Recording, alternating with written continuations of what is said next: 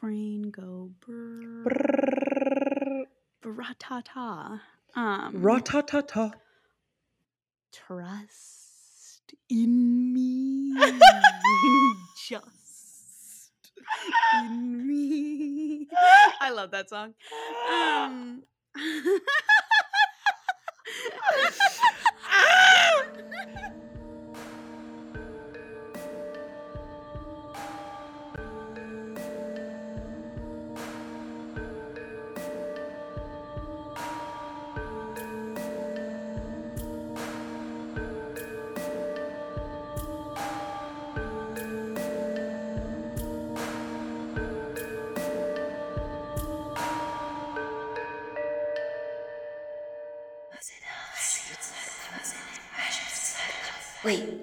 did you hear her?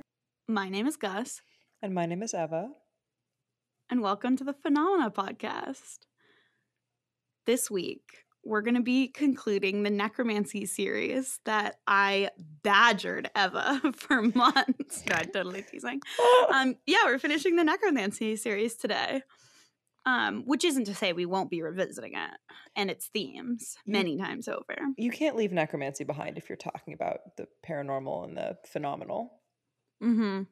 which Yeah. is not what that word means, but. Necromancy. It will never leave you. Remember when that was uh, Panama's tourism slogan and everyone was like, you're canceled because that's also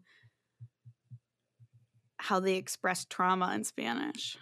I don't Do you not remember this? I don't know any of what you're talking about. Okay, From start Panama, to finish, I'm puzzled. It will never leave you. Maybe it was Costa Rica. How can a country that you do tourism to, how can their slogan be it'll never leave you? Literally. That's why it was so weird. Ugh. Oh my God. Why can't I find it? It will never leave you. Tourism slogan. Problematic. Problematic. Delightfully bad tourism slogans around the world. Yeah, it's Panama. It will never leave you. Okay. I don't know. I think that's funny. It's amazing. it will never leave you. So yeah, necromancy. It will never leave you. We're not going to be leaving it.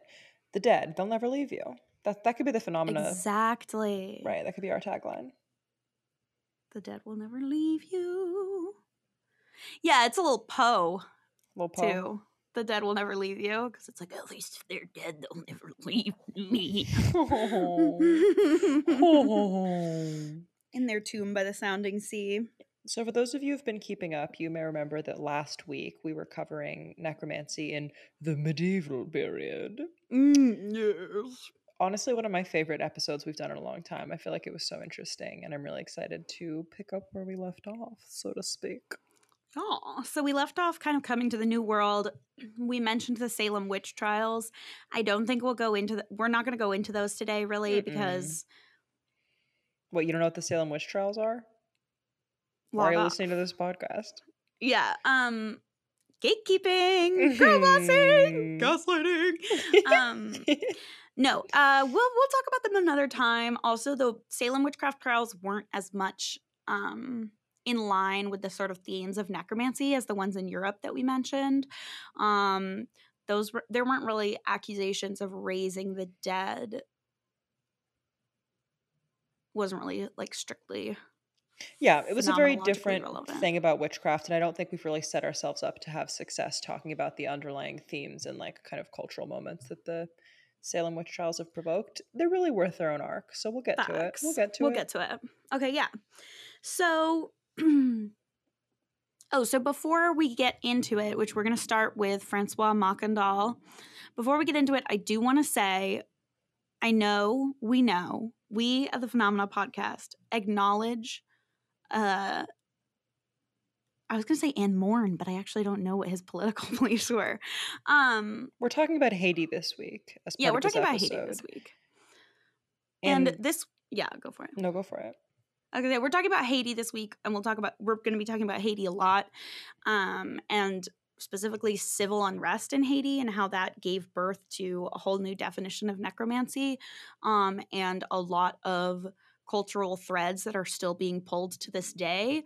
But we also want to acknowledge that another thread that developed at this time in Haiti is destabilization and Haiti's basically hasn't been properly stable since which is ultimately, you know, a tragedy and a failure on the part of both the United Nations and at large um, other countries and communities in the world that took advantage of Haiti's resources, its position, et cetera, et cetera, and sort of more than sort of did leave it in the dust um, politically, physically, et cetera. I mean, the French even. the French even, really, if you want to be really specific. The French even. Yeah. International French sugar producing uh, corporations even. Yeah, absolutely. Yeah. So yeah, and the, the president of Haiti was assassinated earlier this week. So we just didn't want to come on the episode and like be sort of silly about magic killing the heads of state of Haiti in the year 1791 without acknowledging that, you know, the reverberations of these events continue to cost lives. I mean, Haiti still is suffering from after effects of the earthquake and of the cholera outbreak in 2010. Um, if you feel so inclined, there is a Haitian humanitarian organization called uh, Nos. I'm so bad with French. It's called Our Little Brothers and Sisters. Um, and they run not non for profit hospitals and orphan orphanages and youth homes for at risk, abandoned, and orphaned children in Port-au-Prince. Um, and they're not like one of those massive predatory international charity orgs. And they've taken on a lot of extra work since COVID started, there were a series of orphanage fires in Port au Prince. It's just like also sad. But um, if you feel so inclined to check out their website and see what you can do for them, they have volunteer programs and accept donations and publicity. And speaking of publicity, and speaking of publicity, Francois Mackandal. Tell um, me, tell me everything. So Francois Mackandal um, was a dude. No, Francois Francois Mackandal was a, a Haitian, a leader of the people in Haiti. Um, he was also a Vodou priest, um, which even now Vodou priests are sometimes called Mackandals. I assume after him, or it's some kind of chicken and the egg thing where he is named that because he was a Mackandal. But I believe it's named after him. Um, and there's conflicting reports as to where he was from and when he was born. Um, obviously, there's not records of those things, but he might have been from Mount Atlas, um, which is in North Africa, or more likely he was probably from Senegal or Mali. Um, but he did speak Arabic, so that's one of the reasons people thought he was um, from Mount Atlas. Mm-hmm. So there's not great records of when he was captured and brought over, or um, but he was enslaved in um, Haiti, and he was known for being learned as a priest, right? In a couple ways. So this is he's a great example of where several sort of syncretic religious interactions on a big scale are coming together because he was Muslim. Um, he spoke Arabic, he professed uh, his Muslim faith, but he was also influenced by the French Catholic influence in Haiti, which was mandatory by the way um it wasn't just like oh that's interesting it was mandatory um yeah so at the time we're talking early 1700s right at the time haiti is a french yes. slave colony in which they're yes. producing mass quantities of sugar and sugar cane yes. on plantations as part of the french economy yes just yes and they have missions there and when uh, uh, uh when when people are captured and brought to Haiti, uh, they have to be at this time baptized into Catholicism within eight days. Um, or there's many many punishments um, and it's forbidden to it's forbidden to pr- practice their own west african religions um, which includes islam but also includes uh, vodun and like yoruba spiritualities um, and it should be noted at this point in terms of spirituality and religion the french system of transatlantic slavery differed from the American system of transatlantic slavery in many ways, as they all did. Um, people think of transatlantic slavery often as like one unified theory of enslavement, mm-hmm. but in fact, there were a variety of different. Uh, every every nation, every like colonizing nation did it differently, right? And the French part of Haiti, and I mean this was common in the Caribbean was they brought like in America, slaves were or enslaved people were brought over and then they sort of semi had families and reproduced. Right. And in the Caribbean, oftentimes slaves were brought over, worked till they died, and then more were brought over. Right. Which is horrible. and right. I don't mean to say that flippantly, but it's part of why the introduction of African religion was such a hotly contested and highly debated thing because these religions were not just brought over generations ago and then passed down ancestrally. These people were brought up in West African religious tradition and practice and then brought to Haiti. Absolutely. That's a really good distinction to point out. It's not there aren't homes in which West African religions are being practiced amongst enslaved Africans in Haiti. There's waves and waves of new sorry thunderclap um, waves and waves of new people who practice these religions coming over and makandal was one of them mm-hmm. um, so one of the things that makandal is famous for and for and also one of the first things that sort of one of the first identifiable practices that could be easily criminalized is the creation of potions, um, mm. which the French would refer to as poisons. Um, so he was very knowledgeable of these potions or poisons, and he helped organize um, a a big group of enslaved Africans in Haiti um, to make these potions and to um, sack plantations and poison slave masters, uh, as well as like uh, lives, as well as livestock. Mm-hmm. Sorry, couldn't remember the word livestock. Yeah, like water. Like they would put it in the water supply, right?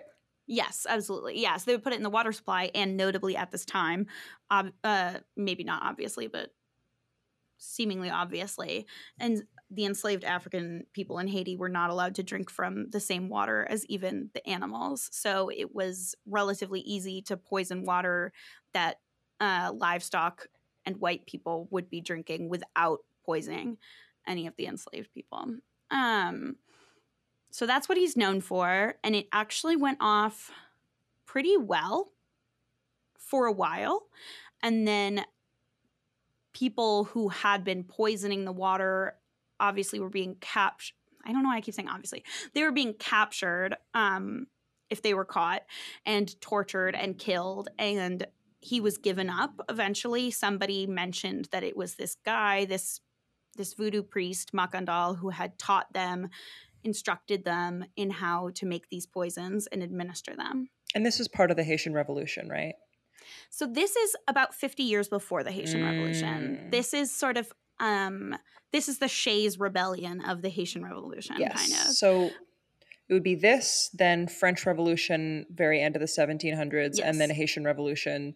Right on the heels. Right on the heels. Okay. Yes. Good, good, good. Exactly. Good timeline. Thank you. So this is, uh, yeah. So, so when, so they did eventually catch Makandal, though there are some, um, there are some accounts, there are some lore that say that he escaped and that he's still alive today. It's very common in, um, Vodun traditions, the idea that people bestowed with a certain amount of power or with a certain amount of knowledge can live for many, many years. Marie Laveau, notably, has been alive for about the same amount of time, about 400 years. Um, so maybe he's alive. But according to French accounts, he was caught and he was burned alive in 1758. If you remember so, our last episode, common punishment for voodoo, common oh well, I guess we didn't really cover voodoo in the last episode, but common punishment for witchcraft and for necromancy was the burning alive. Exactly. So that is one of the places we can really see a tie because, or, or, a connection because now with our current system of punishment of on behalf of the state, um, mostly things are the same, right? You are going to a prison. Um, and it might be for a different amount of time. You might be subject to different amounts of security, different uh, permissions, etc. But essentially, the punishment is that you go to prison. But a great way to look at how different acts were viewed historically is to see what the punishment for them was during these eras because there was still a strong connection of sort of like an eye for an eye. There's like a matching of the punishment to the crime or a severity of the punishment to the severity of the crime. So at this time, they were also hanging lots of people, but that would be for things like piracy and treason. Right. Whereas the burning to, says to us that not only was a spectacle made out of it, which spectacles were made out of hanging too, so it was more than just making a spectacle, it was also a desire to um, obliterate his body completely and to consume it in fire, which was generally considered to be somewhat cleansing of um, black magics. So it's a it's a very clear match to the way that they burned necromancers in Europe. Mm-hmm. And it's interesting thinking about, and this we'll get into this as we go over the course of the episode, but the connection to voodoo and the fear of dead bodies and the fear yes. of what a dead body may do and what may happen yes. in death. I know, and I know this from a class I took in college where we talked a bit about this, that there were some forms of necromantic practice practiced by, I think, hoodoo priests that mm-hmm. produced a death like sleep. Yes. That would convince those who examined the bodies that those who had received this potion or this like kind of um, tincture were dead and then they were able to rise from the dead in freedom because they'd been declared dead this was like an escape from escape from slavery attempt at a certain point yes. in the americas yes. especially in north america and i think that the fear of that and the fear of dead bodies and what they could do and what they could contain as well as the base biological fear of the disease that spreads among bodies is very very present in this account Right, absolutely. So the two things that bring us from Mock, well, many, many threads bring us from Mackandal to the Haitian Revolution in terms of voodoo are poisons or potions, um, the idea of a death-like sleep, and rising from the dead again. It's very difficult to summarize the Haitian Revolution this quickly, but essentially, it was very long very bloody. I think it was over 10 years, 12 years, 12 or 13 years, very long, very bloody. And it involved a lot of other countries also. So mm-hmm. Spain got involved, the United Kingdom got involved, which at the time was us. Um, well, first it was Great Britain, then it was the United Kingdom. Like other governments went through severe toil during this time and different factions of those governments lent themselves to opposing sides. So Spain was even on two different sides mm-hmm. of the Haitian Revolution at different points. Um, during the 18th and 19th centuries.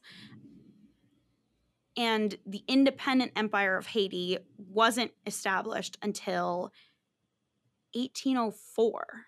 So it was a long time.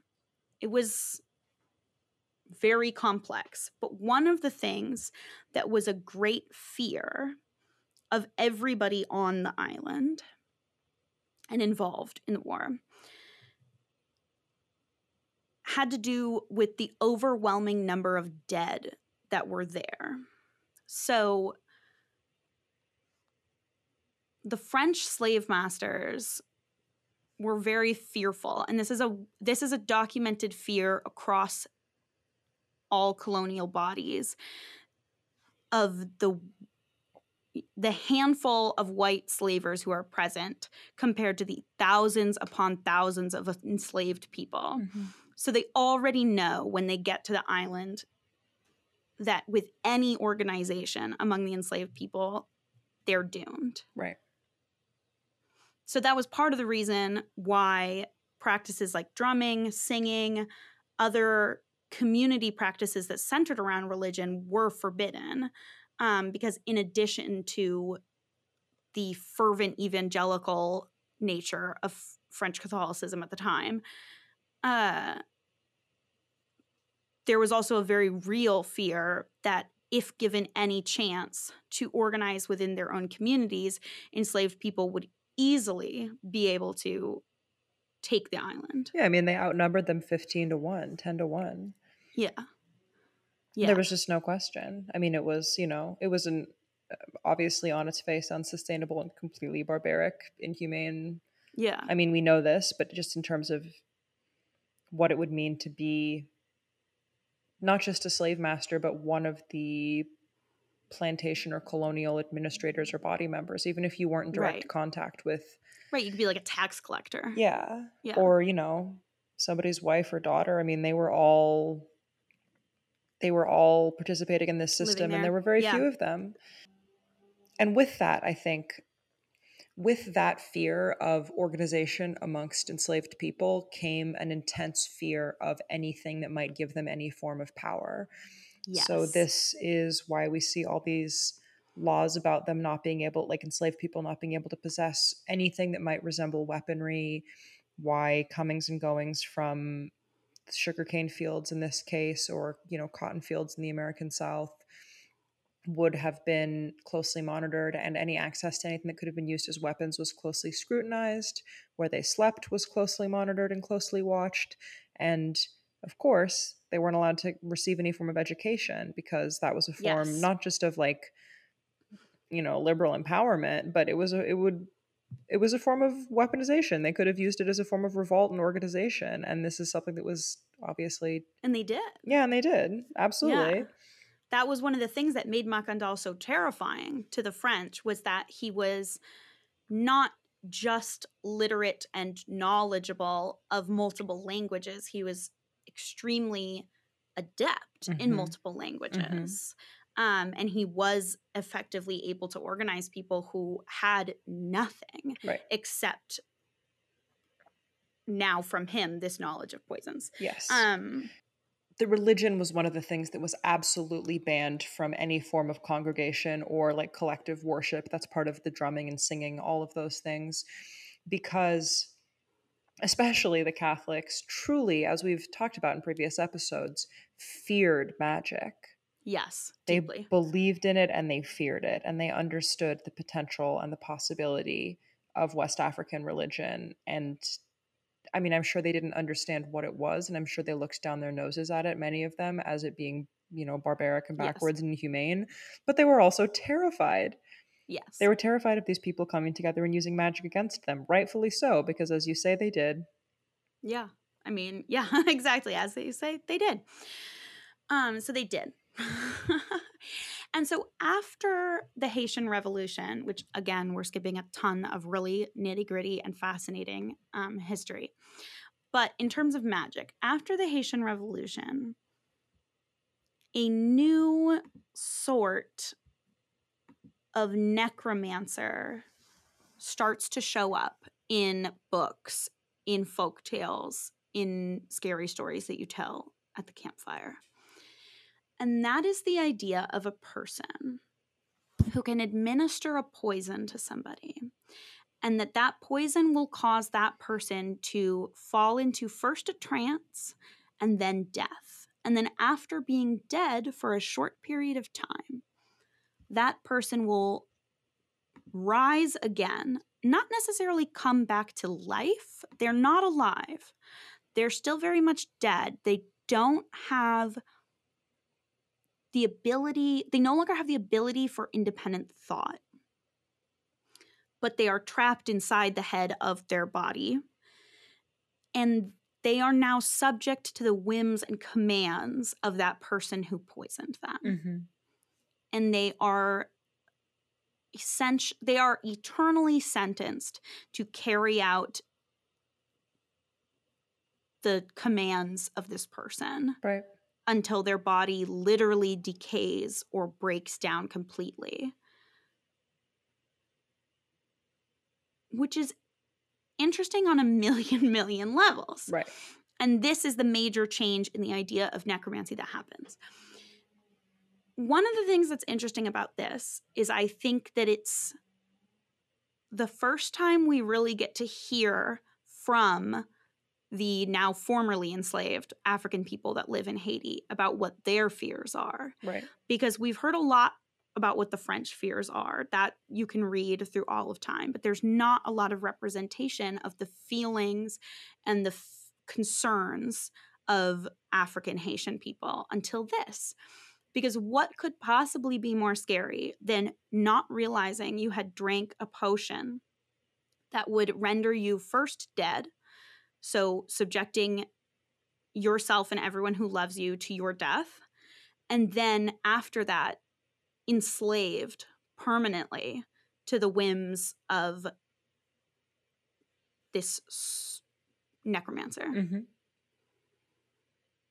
And this, maybe you can clarify this for me a little bit. This will come to be what we think of as a zombie. That's correct. Does it come out of voodoo originally? Voodoo, the religious practice? So, sorry for the loud Pepsi noises. Um, Bibsy Gula. Um,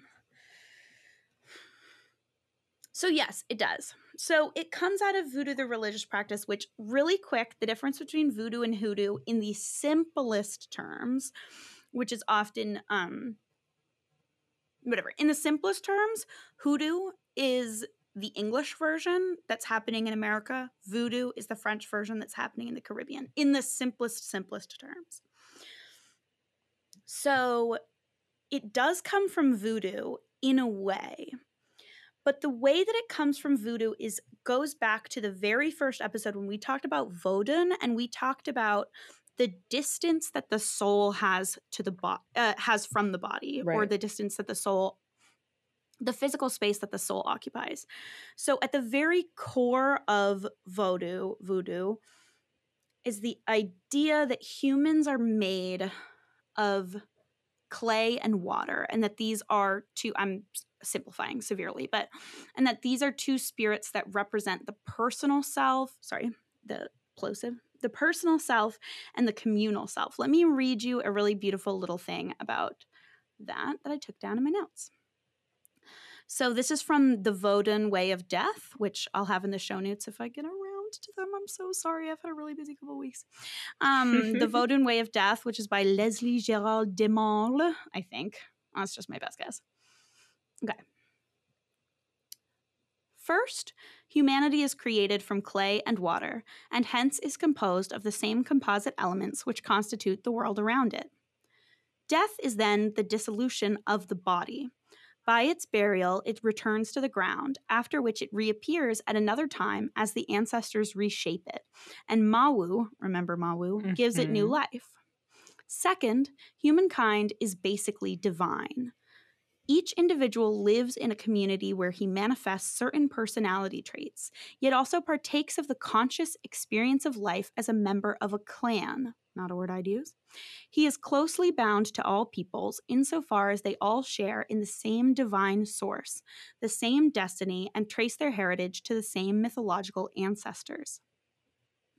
A person's divine and physical elements are thus united, the divine being a centripetal force which draws to itself other selves in a relationship in which subject and object are often no longer distinguishable.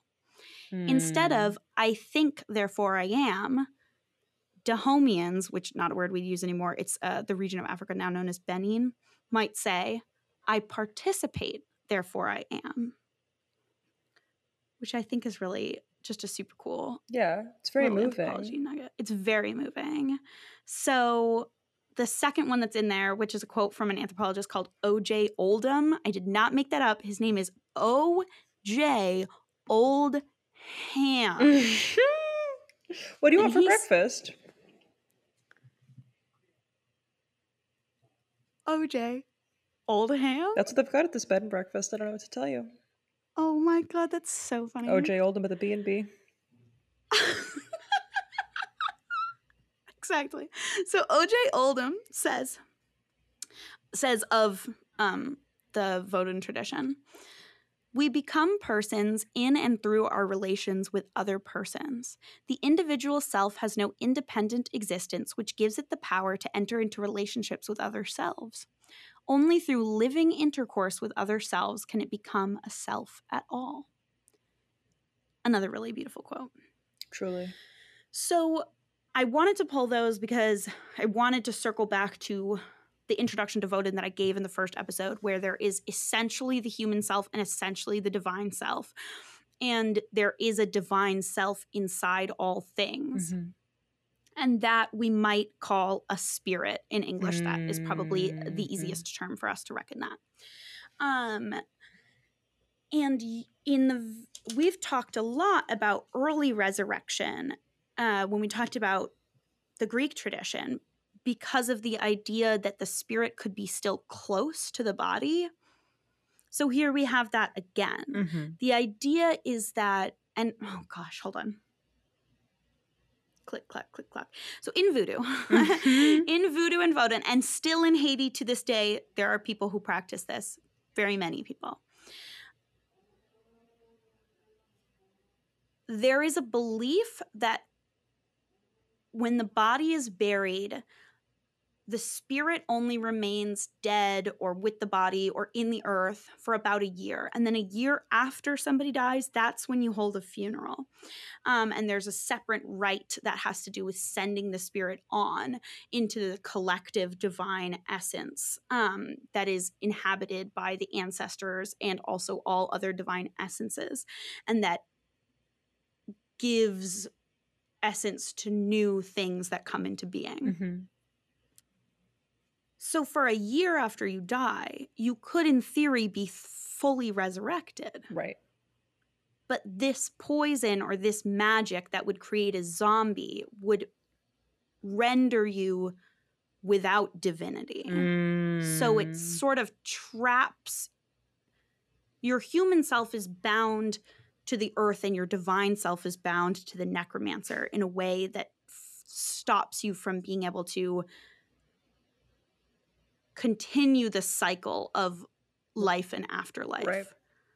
that would ordinarily happen in half Catholic, half Vodun Haitian voodoo. Right.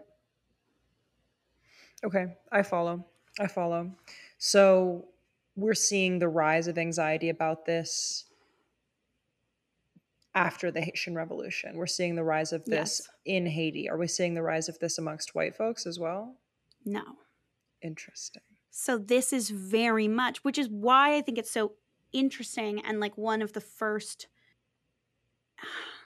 I'm trying to say it in like a way that's not heinously mean, but it's like one of the first honest representations in folklore of the real fears and experiences. And I say fears because fears and anxieties are a tool that right men uh, are, sorry, are an experience that write many, many stories. Right. And that's the stories that we read as anthropologists who study ghosts, is mm-hmm. we read these stories that are written by fears and anxieties and challenges and grief. So so the story we're reading here is a fear, a, a grief, first of all, for the thousands of people that have died. And then also a fear that you may return to this state of being enslaved that you and thousands of other people have just spent over a dozen years dying for. Right. And that was so heinous and incomprehensibly hellish. Yeah. And I mean, part of what I've read about enslaved people coming over. I was just reading Zong, which talks about this somewhat. Um, there is a lot of evidence in the record, which a lot of Black studies and scholars of slavery kind of, there's a lot of debate about it, of course, but about mm-hmm. what death truly meant to enslaved people and just yeah. how many enslaved people chose death rather than yeah. Chose to live and be enslaved, especially in Haiti and on the journey to Haiti and during the Haitian Revolution. Yes. There was strong religious belief that to choose death was to choose to be reunited with your own cosmology and your family and your loved ones, and that it was, you know, it was it was a, a radically different understanding of death than the Catholic anti-suicide position. Thank you for bringing that up because that also speaks to I assume where what you're saying is like even death might no longer be safe. Right. Well, the scary thing about this about becoming a zombie is not just that you bring the dead it's not just that you see the reanimated body that is like bound and enslaved once again. It's also that yeah, exactly as you say death is not safe like the final rest that has been granted, like this final relief. Your loved ones actually do not reunite with whomever they may reunite with and they're actually not part of the ancestral cosmology anymore. They're still right. earthbound and yet they no longer have the will to make any kind of choice and that's like this sort of ultimate betrayal. Right. Yeah it's yeah it's deeply disturbing that the spirit could not return could not return to the other spirits. It's deeply disturbing as an idea. So that also highlights the point which I want to make clear, which is that Haitians don't fear zombies, they fear becoming zombies. Right. The fear is not the fear we know of zombies, which let's talk about that. The fear is that you might become a zombie, not that you would be attacked by a zombie. Right. The attacked by a zombie thing didn't really come until about 150 years later, or almost 200 years later. Um, in the meantime, we have American spiritualism, we have continued development of voodoo and hoodoo in the United States, though they also continue to be somewhat of an illicit practice because of continued stigma. Um, also, during this time, circling back to a trance like state that imitates death, um, Victorians very, very much feared trance like states that imitated death and being buried alive, which allowed the zombie myth to proliferate throughout America and make it to Europe because of this shared anxiety of the idea that something could come back out of the grave. Um, there was also a lot of vampire panic at this time. And at this time, vampires came back out of the graves of dead people that you knew. They weren't like living in a castle yes. at this time. Um, and a lot of this was due to heavy opiate use, which can put you in a trance that mimics death. And many, almost all of the record, actual recorded non non fictional examples of being buried alive were due to opiate use. Yeah. Go on. Smoking opium in a den. We've talked a lot about spiritualism and the way that they contacted the dead. Mm-hmm you can listen to the other episodes about that. Mm-hmm. That wasn't really considered necromancy so much. So let's move forward to when the zombie became what the zombie is today. Absolutely. I think I think when we say zombie now, the image that is conjured is one that is a little bit closer to say like a Walking Dead zombie or a video game zombie, which is basically a reanimated corpse which moves mindlessly in pursuit of cannibalism. Yes. The cannibalism element, it's important to note, was not the original. That's not what being a zombie was in the imagination that we've been talking about in the Haitian tradition, in this understanding. That is not what it was to be a zombie. A zombie was as we've said, a body which was being controlled by the will of another, essentially. Yes. An undead body being controlled by the will of another. And interestingly, here I'm going to pull up my notes. Please do pop off. So as this is actually interesting with the way that this ties into spiritualism, and mm-hmm. I was so excited to spring this on you. Wait, wait, wait. You'll you'll you'll know okay. when you hear it. Okay. So there is uh in from the like late 1800s into the mid 1900s like he was alive 1884 to 1945 was a man named william seabrook and william mm-hmm. seabrook was here's how he's described in wikipedia. Loves it. You're gonna be obsessed with this if you're not clowning William Seabrook was an American occultist, explorer, traveler, journalist, and cannibal. Born in Westminster, Maryland. Right on. Right on. Okay, so William Seabrook was from this golden age of of I would say newspaper and book journalism, in which that was a time that was like a thing that all educated Americans read, and which a lot of popular culture and entertainment was coming out of. So he was able to make mm-hmm. a very successful living as like what we would now consider like an adventure journalist basically. Like mm-hmm. what now when people go and are like i spent 10 days getting plastic surgery in korea. Like i knew you were about to say that. Come on i read an article for this called i joined a black magic cult. Exactly exactly. So he was one of those guys. So throughout he was also an insane person a terrible terrible alcoholic died of a drug overdose like. Very mm. much in line with Aleister Crowley. And in fact, in autumn of 1919, Aleister Crowley spent a week with Seabrook on his farm, changed his life. He wrote a story based on the experience in a book called Witchcraft Its Power in the World Today. And that's what launched his career as like an adventure journalist slash occultist. So awesome. we really have the Aleister Crowley tie in.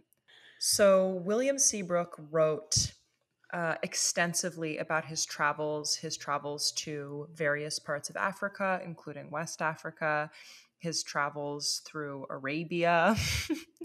we love Arabia. We love Arabia. it just pretty much goes all the way from India to Morocco. Your guess is as good as mine. I mean, your guess is really as good. he was like, I mean, my man is like full early 1900s. Like, he wrote a book called Air Adventure, where he takes a trip on like a blimp from Paris to Timbuktu. Like you can imagine. I'm screaming. I know, really iconic. A blimp. Wow. Full choose your own adventure. So he had for the source of the Nile. Literally. So he had a lifelong yeah. fascination with Haitian voodoo. Yes. So he wrote this book Who called doesn't? The Magic Island in 1929. This book is all about Haitian voodoo practice and tradition. This is actually not where his cannibalism happens. His cannibalism happened before that. Um, and it's sort of outside of the scope. But suffice to say, he tried to do cannibalism with he got real sick with no with like tribal practice and they were like you're a white guy you're not allowed so he went to a hospital got human meat and cooked it because he was like i want to try cannibalism you were literally not invited. Right. You were literally deliberately uninvited. They uninvited you to the cannibalism. And you were like, I'm making a can't I mean, I need to meet my chef. Can't un- can't invite me. Can't. So wow. From this, so this book is a, I mean, the way he bills it is a true account of his experiences in Haiti eh, with I mean zombies. There are yeah. there are all these recounting of what we've been talking about and of the fears of zombies and of experiencing zombies and zombie ritual. So, from that comes a movie called White Zombie. Yes. This is a 1932 horror film. It is starring um, Bela Lugosi. Yes. It I is. There's always a Bela Lugosi connection. it's an insane movie. It's a really good movie. I mean, it's not, but you know what I mean. It was critically panned, but it's an incredibly relevant example of yes. what they were doing at the time with horror movies. It's super over the top. It's really wild. It's got this like yes. crazy kind of I don't know. It the sh- the way that it's shot, it looks so. I mean, it's just. I mean, it's this movie's it's like pre the Cabinet of Dr. Caligari. If you've seen that, yeah, like, yeah. It's uh it's closer to cabaret theater than it is to what we consider modern movies, right. but that's what's great about it. and it's pre-code, right? So this is like before they had any form of censorship in Hollywood. So you could just do whatever you wanted. It's really wild. So this movie was like pretty critically oh, panned. I know that. When did Code come out? Um, the 1929 was when the Motion Picture Production Company enforced censorship guidelines, the Hays Code. Gotcha. Is that right? I don't think so. No, 1934. 1934. Okay. Um, 1934 is when the Hays Code came out. So, White Zombie is the zombie movie of the era. And even though people don't love it, it's all about what you're talking about. It's about uh, a white woman who is captured and has zombieism forced upon her by a like white plantation owner, hence the title White Zombie. And the zombieism really plays a secondary role to all the crazy love affair kind of bodice ripping falling yes. off of cliffs yeah. that's happening but that very but that was sort of the imaginary of what zombies were in american motion yeah. pictures at the time and that's how it stayed for a long time until 1968 and in 1968 night of the living dead comes out now, if you haven't seen Night of the Living Dead, run, do not walk. This movie is incredible. It was a low budget horror film written, directed, photographed, and edited by George Romero. It made him a legend. It made his name synonymous with zombie. Right. Now, this movie, Night of the Living Dead, is about a group of people uh, in a cemetery who get holed up in a farmhouse. They're being chased by ghouls and they have to fight them off. These zombie like creatures, they're the undead being risen from a cemetery.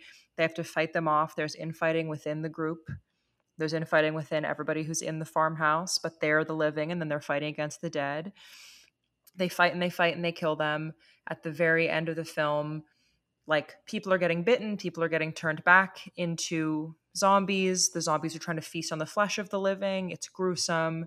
It's beautiful. It's black and white. It's slow. It's really gory. It's some of the earliest examples of what we consider to be like modern horror special effects. Before mm-hmm. this, it was a lot of like rubber masks and monsters running yes. around and like jumping out of the shadows. This is like the first like blood splatter movie. It's like body horror. Body yeah, horror, yeah. Like ripping and tearing. Yeah. Really quick ghouls for people who aren't huge nerds. Um, in this series obviously we've encountered this a lot where words it seems like we're talking about two different things because they have two different names but they're the same thing and the words have just changed over time. So ghouls is a great example of this. Ghouls up until recently were undead creatures that ate dead things. I'd ate flesh ate human flesh. Um now we kind of think of them as like ghosts, mm-hmm. but for the longest time, ghouls were what maybe now you would kind of think of as zombies in terms of their physical manifestation eh, and their behaviors. Well, it's so interesting that you say that because in Night of the Living Dead, and there have been interviews done with Romero about this that you can read. In Night of the Living Dead, they never refer to the undead creatures as zombies. They only refer to them as ghouls. And when interviewed, Romero said, I thought zombies were those things that I thought zombies were those things that were happening in White Zombie. Like I thought that was what Lugosi was dealing with down in Haiti. Like specifically alluding to the fact that he was not trying to create zombies in Night of the Living Dead. And yet, right.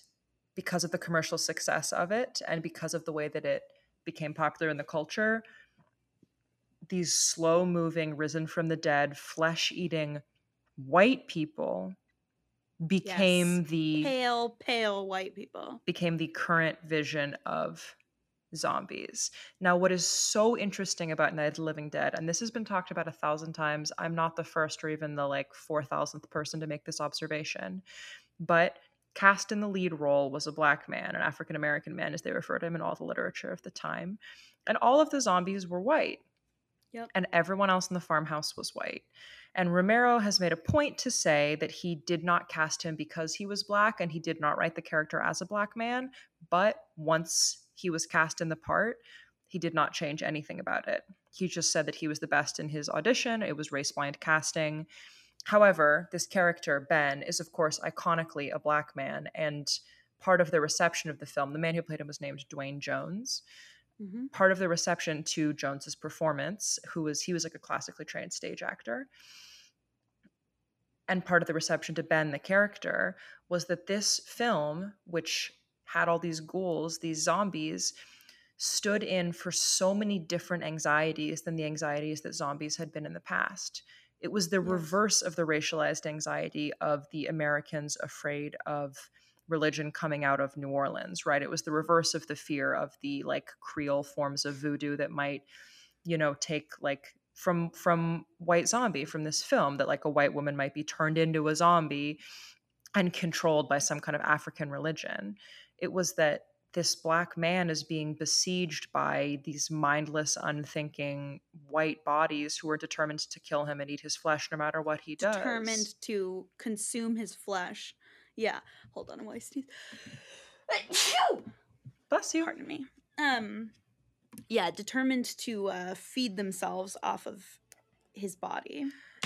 It seems like, from what you say of the early occurrence of zombie fears in Haiti. Like this is an incredibly there's an incredibly interesting through line between those fears and the updated American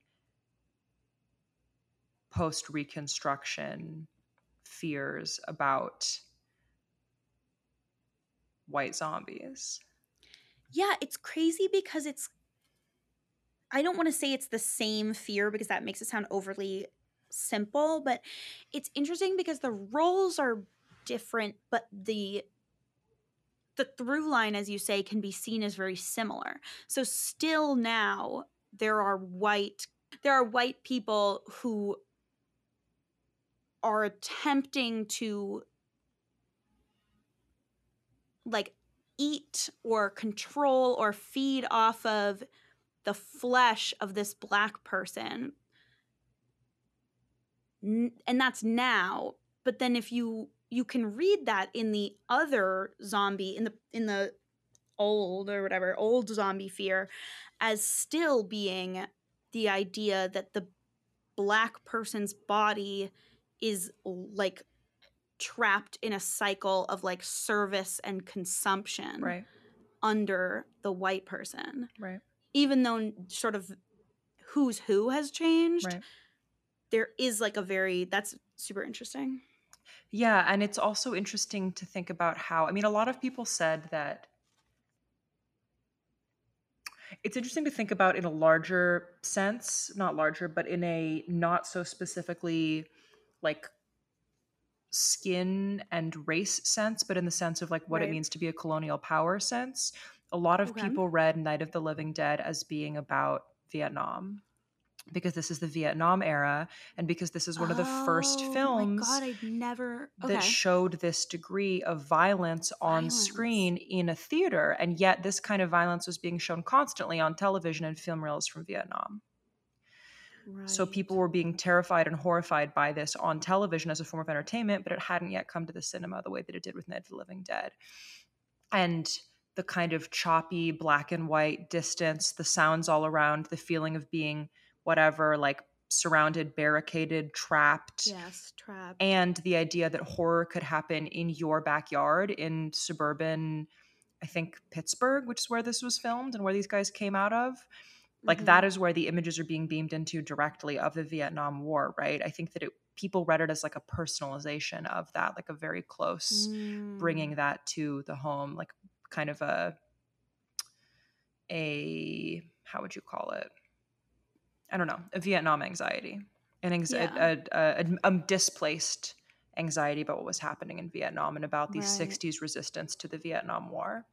And yeah. that is something which Romero has claimed actively that he completely accepts that interpretation of the film and believes that it's really okay. an interesting and valuable interpretation.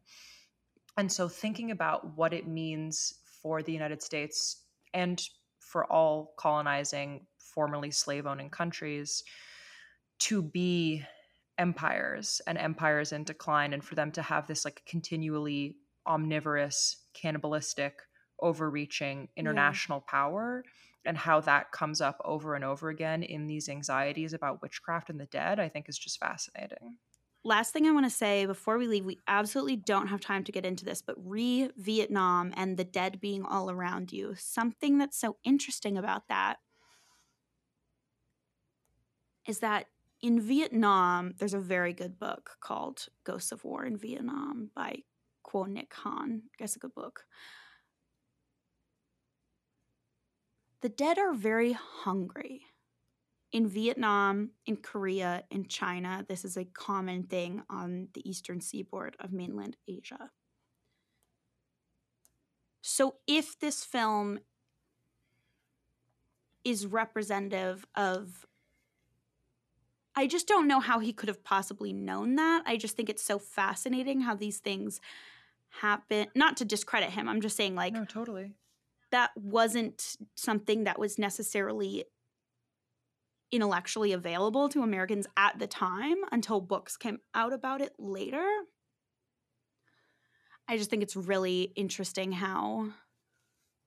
I just think it's interesting how. No, it actually is interesting how, whether deliberately or inadvertently, he brought the hungry dead to America as an allegory um, for Vietnam, even though, again, the roles would be reversed. But it's just like to take that sort of totally. very salient element of Vietnamese death culture. And it's interesting to think about with uh, Haiti and with various other Caribbean nations, which when they were made slave holding colonies, I mean, Haiti didn't hold mm-hmm. their own slaves, they were a colonial outpost, but when they were a spot in which slavery was being practiced, what was happening was they were being used as part of the transatlantic empire economy to mass produce sugar and other crops. Yes. Edible crops. And edible crops. it is interesting to think about the sort of symbolic role of hunger and appetite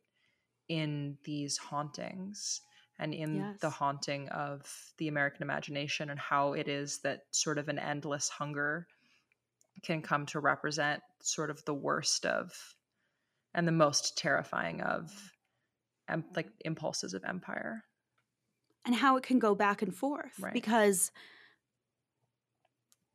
who the hungry is depends on who you're asking and you know different attitudes and, and different moments in time because that that mo- moment in time of the transatlantic slave trade very much was or yeah very much was uh, like you just said uh, the the deep disturbing black hole all consuming hunger of the empire but at the same time that structure and that system has left mm-hmm. the people of haiti sort of i mean after in after the hungry. yeah exactly after the haitian revolution i mean this is something that we in talked famine. about in the class i was doing yeah in famine but also still producing because yeah that was the thing was that i mean this has been talked about a lot in the past like 10 years but the the fact that after the Haitian Revolution, Haiti continued to owe money and taxes money, to yeah. France. And the only way that they were able to enter into a modernized economy, which they were not a modernized economy before their, you know, colonization, the only way to enter into that was with their pre-existing economy that had been built by the French, which was sugar. Yeah. So they continue to be a sugar producing nation because that's what the colonial I mean, you know, this is what people talk about when they talk about the continued influence of slavery on the economy and on the yeah. economies of Caribbean countries, that these countries continue to have one route to pay their debts, debts that right. were incurred through no fault of their own. Right. Just like Peru continues to produce gold, mm-hmm. Just like other places in Africa continue to produce rubber. Diamonds. I mean, diamonds. Yeah. And everyone's hungry. Mm-hmm. Oh, I'm gonna go eat some sushi. Offensive. sorry. no, no, no, not at all. Thank you guys for listening. Uh, my name is. Thank you so much for listening. Eva. My name is Gus. Augusta, sorry. My name is Augusta. And this is the Phenomena Podcast. And I'm going to be in New Orleans this July, so tell me what you guys want to hear from New Orleans. Oh my God, wait. Yes. Yes. Okay, let's talk about that actually. Let's